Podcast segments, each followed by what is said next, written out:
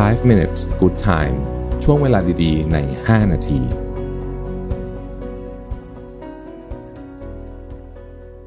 สวัสดีครับ 5 minutes นะครับ คุณอยู่กับประวิทยหานุสาหะครับ วันนี้บทความจาก Nick Vigno มาอีกอันหนึ่งนะฮะ ซึ่งเป็นบทความที่ผมชอบมากเลย ชื่อว่า three psychological reasons you always compare yourself to others นะฮะ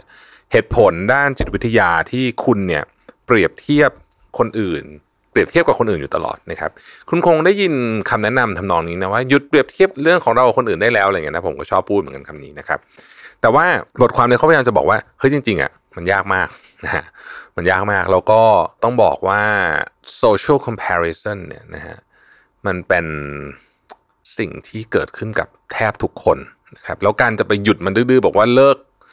เลิกเปรียบเทียบคนอื่นเนี่ยมันไม่ง่ายอย่างนั้นนะฮะแล้วคุณอาจจะไม่จำเป็นต้องทำด้วยนะครับ เขาพูดเเหตุผลข้อที่หนึ่งนะฮะบอกว่า ความรู้สึกที่อยากจะเปรียบเทียบตัวเองกับคนอื่น เวลาคุณรู้สึกแบบนี้คุณอาจจะบอกตัวเองว่าเฮ้ยเราจะต้องหยุดคิดแบบนี้ได้แล้วเขาบอกว่าการจะหยุดคิดแบบนี้มันยากมากเหตุผล เพราะว่ามันอยู่ในกระบวนการในการพัฒนาเรื่องของสมอง เรื่องของความสัมพันธ์ และเรื่องของการอยากจะมีความเป็นตัวตนในหมู่คณะของมนุษย์มาตั้งแต่สมัยโบราณนะครับ เขาบอกว่า เรารู้อยู่แล้วว่ามนุษย์เป็นสัตว์สังคมใช่ไหมแล้วเราเนี่ยมีเรื่องของ relationship กับ social communication เนี่ยนะฮะเข้ามาในแบบที่ซับซ้อนมากๆ ถ้าจะพูดแบบง่าย ๆ หน่อยก็คือว่าความสัมพันธ์ระหว่างบุคคลอื่นของเราเนี่ยนะฮะแล้วก็พื้นที่ของเราในสังคมเนี่ยมันเกี่ยวข้องกับการอยู่รอดของเราด้วยนะครับ ไม่ใช่แค่เกี่ยวข้องกันอยู่รอด แต่ว่าเราจะเราจะเติบโตในในสังคมนี้ได้เนี่ยนะฮะมันเกี่ยวข้องกับเรื่องนี้ มนุษย์เนี่ยดีทำงานได้ดีที่สุดเมื่อทำงานร่วมกัน ดังนั้นการทำงานร่วมกันเนี่ยมันมีเรื่องของการคล้ายๆกับว่าความร่วมมือนะฮะมันไม่ใช่แบบตรงไปตรงมามันมีความซับซ้อนมากนะครับบรรพบุรุษของเราเนี่ยนะฮะอยู่รอดได้ก็เพราะว่าสามารถทำงานร่วมกันได้นี่แหละ อยากสามารถอยู่กันเป็นกลุ่มเป็นก้อนได้ และการที่จะอยู่เป็นกลุ่มเป็นก้อนอยู่ในสังคมแบบนี้ได้เนี่ย สิ่งหนึ่งที่มีมาตั้งแต่โบราณเลยเนี่ยนะก็คือเรารู้ว่า ที่ทาง status social hierarchy เนี่ยมันเป็นยังไง คือเรารู้ว่าที่เนี่ยเผ่าเนี่ยเขาอยู่กันยังไง และการรู้นี่แหละ ก็คือการเปรียบเทียบกับคนอื่นละนะฮะนี่คือนี่คือรากฐานของมันเลย เพราะฉะนั้นเนี่ยมันอยู่ในคล้ายๆกับจะอยู่ในวิธีคิดของเราก็ได้นะครับ เพราะฉะนั้นจึงเป็นเรื่องธรรมดาที่เราจะเปรียบเทียบนะเพราะมันหมายถึงการอยู่รอดของเราด้วย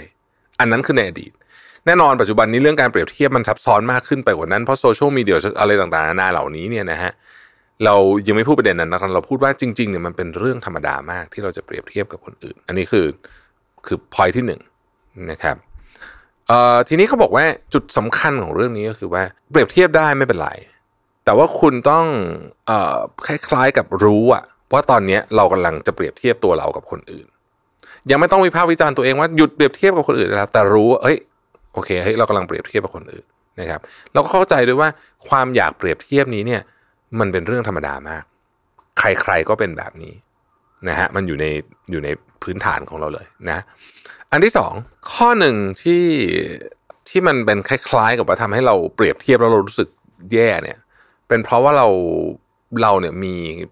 มีความต้านทานต่อความไม่แน่นอนต่ำนะครับ เราลองนึกถึงภาพในห้องประชุมนะฮะ สมมติเราไปในห้องประชุมปุ๊บเนี่ยนะฮะแล้วก็วันนี้ต้องพรีเซนต์งานก็มีหลาย ๆ ทีมเข้ามานะครับ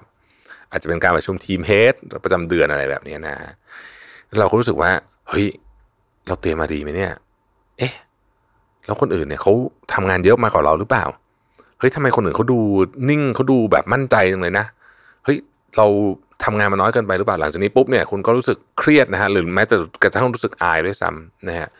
กระบวนการทั้งหมดนี้เนี่ยแน่นอนนะฮะ มันมันทำให้เราเครียดมันทำให้เรารู้สึกกระบวนการเกิดการเปรียบเทียบเขาบอกว่านี่คือการเปรียบเทียบชนิดหนึ่งคือเราเปรียบเทียบกับเพื่อนร่วมงานว่าเราทำงานมาดีหรือเปล่านะครับทำยังไงเราถึงจะเครียดน้อยลง ไม่ใช่ว่าไม่ใช่ว่าเปรียบเทียบนะคือคุณเปรียบเทียบได้ แต่ว่าทำยังไงให้มันเครียดน้อยลงให้คุณสามารถทำงานออกมาได้ดีนะครับเขาก็ต้องบอกว่าคุณก็ต้องเริ่มตั้งคำถาม ทันทีที่คุณคุณเริ่มเปรียบเทียบกับคนอื่นเนี่ยลองถามดูว่าจริง ๆ แล้วเนี่ยฉันกังวลเรื่องอะไรนะครับ จริงๆแล้วฉันกังวลเรื่องอะที่สำคัญมากคำถามที่สองที่สำคัญมากคือ ความไม่แน่นอนอะไรที่เราอยากจะเอาออกไปตอนนี้ เพราะความไม่แน่นอนเนี่ยเป็นสิ่งที่เราสามารถที่จะจัดการได้ มันไม่เกี่ยวอะไรกับกับเเรื่องของการเปรียบเทียบตรงๆ แต่มันเกี่ยวในแง่ที่ว่าบางทีเราเปรียบเทียบเนี่ยเพราะเรามีความไม่แน่นอนในใจสูง เราก็เลยรู้สึกไม่ดีกับการเปรียบเทียบนี้ หรือความไม่แน่นอนนี้เรารู้แล้วมันมีเนี่ย เรา make peace หรือว่าโอเคกับมันได้ไหมคือเขาทำความเข้าใจกับมันได้ไหมนะครับแล้วก็จะทำให้คุณเนี่ย มีมี feeling นี้น้อยลงนะครับ อันที่สามนะฮะเอ่อต้องเข้าใจว่าการเปรียบเทียบมันเป็นนิสัยชนิดหนึ่งนะครับแล้วก็เป็นนิสัยที่ฝังรากลึกมานานด้วยนะฮะดังนั้นถ้าเกิดคุณอยากจะรู้สึกดีขึ้นเมื่อคุณจะเป็นจะต้องเปรียบเทียบกับคนอื่นเนี่ย คุณก็ต้องเปลี่ยนนิสัยของตัวเองเปลี่ยนยังไง อันที่หนึ่งนะครับสำคัญมากต้องรู้สึกถึงความอยากจะเปรียบเทียบเขาเรียกว่า urge to compare yourself with others เนี่ยคือต้องรู้สึกว่าเฮ้ยตอนนี้เรามีความอยากแล้ว เช่นเราเห็นแบบ สมมุติเราเห็นเพื่อนถ่ายรูปรถคันใหม่แล้วเราแล้วเรารู้สึกมีอะไรร้อนวูบขึ้นมาเนี่ยให้รู้ว่าอันนี้มันคือความอยากที่จะเปรียบเทียบกับคนอื่นนะฮะสองให้รู้ว่าความอยากนี้เป็นเรื่องธรรมดานะฮะนะครับ คนอื่นก็รู้สึกแบบนี้เหมือนกันนะครับสามนี่เป็นคำถามสำคัญมาก ลองคิดซิว่าไอ้เรื่องเนี้ยมันมัน matter กับเราขนาดไหน ณเวลานี้นะฮะในภาษาอังกฤษเขาเขียนไว้ได้ดีเขาบอกว่า ถามก่อนว่ามัน matter กับเราตอนนี้ขนาดไหนนะครับเราบอกว่า instead of making a decision based on how I feel ก็คือแทนที่จะตัดสินใจ เพราะว่าคุณรู้สึกยังไงเนี่ย what if I use my values to guide my actions instead คือแทนที่จะแบบ เฮ้ย จะออกไปซื้อรถเลยเนี่ยนะฮะ ลองดูใหม่สิว่า อันนี้คือเรารู้สึกไง เรารู้สึกว่าอยากได้รถเพราะเพื่อนมีรถใหม่ สมมุติว่ามันไม่ใช่อย่างนั้นนะ เราลองดูซิว่า value ของเราจริง ๆ เนี่ย ถ้าเป็นในแบบนี้เนี่ย เราจะทำยังไงนะครับ เราอาจจะบอกว่าอ๋อไม่ฉันฉันมีเป้าหมายที่ใหญ่กว่านั้น ฉันต้องเก็บเงินไว้ทำอย่างอื่นนะครับข้อที่สี่ each time your mind wanders back to comparison คือเมื่อไหร่ก็ตามที่สมองคุณเนี่ยกลับไปคิดเรื่องของการเปรียบเทียบเองนะฮะลองดูบางทีสิ่งหนึ่งที่ดีมากเลยก็คือว่า ให้กลับมาโฟกัสที่งานที่คุณทำอยู่สิ่งที่คุณทำอยู่ในตอนนั้นนะครับ ลองฝึกแบบนี้ดูนะฮะแล้วจะช่วยให้คุณเนี่ย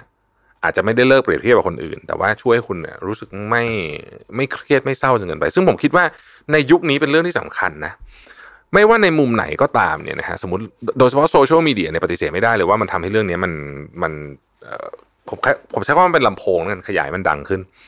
คือถ้าคุณมองในมุมของสมมุติว่าคนเราเนี่ยมันก็มีอยู่ไม่กี่มุมใช่ไหมมุมที่หนึ่งอะสมมติมองในเรื่องของ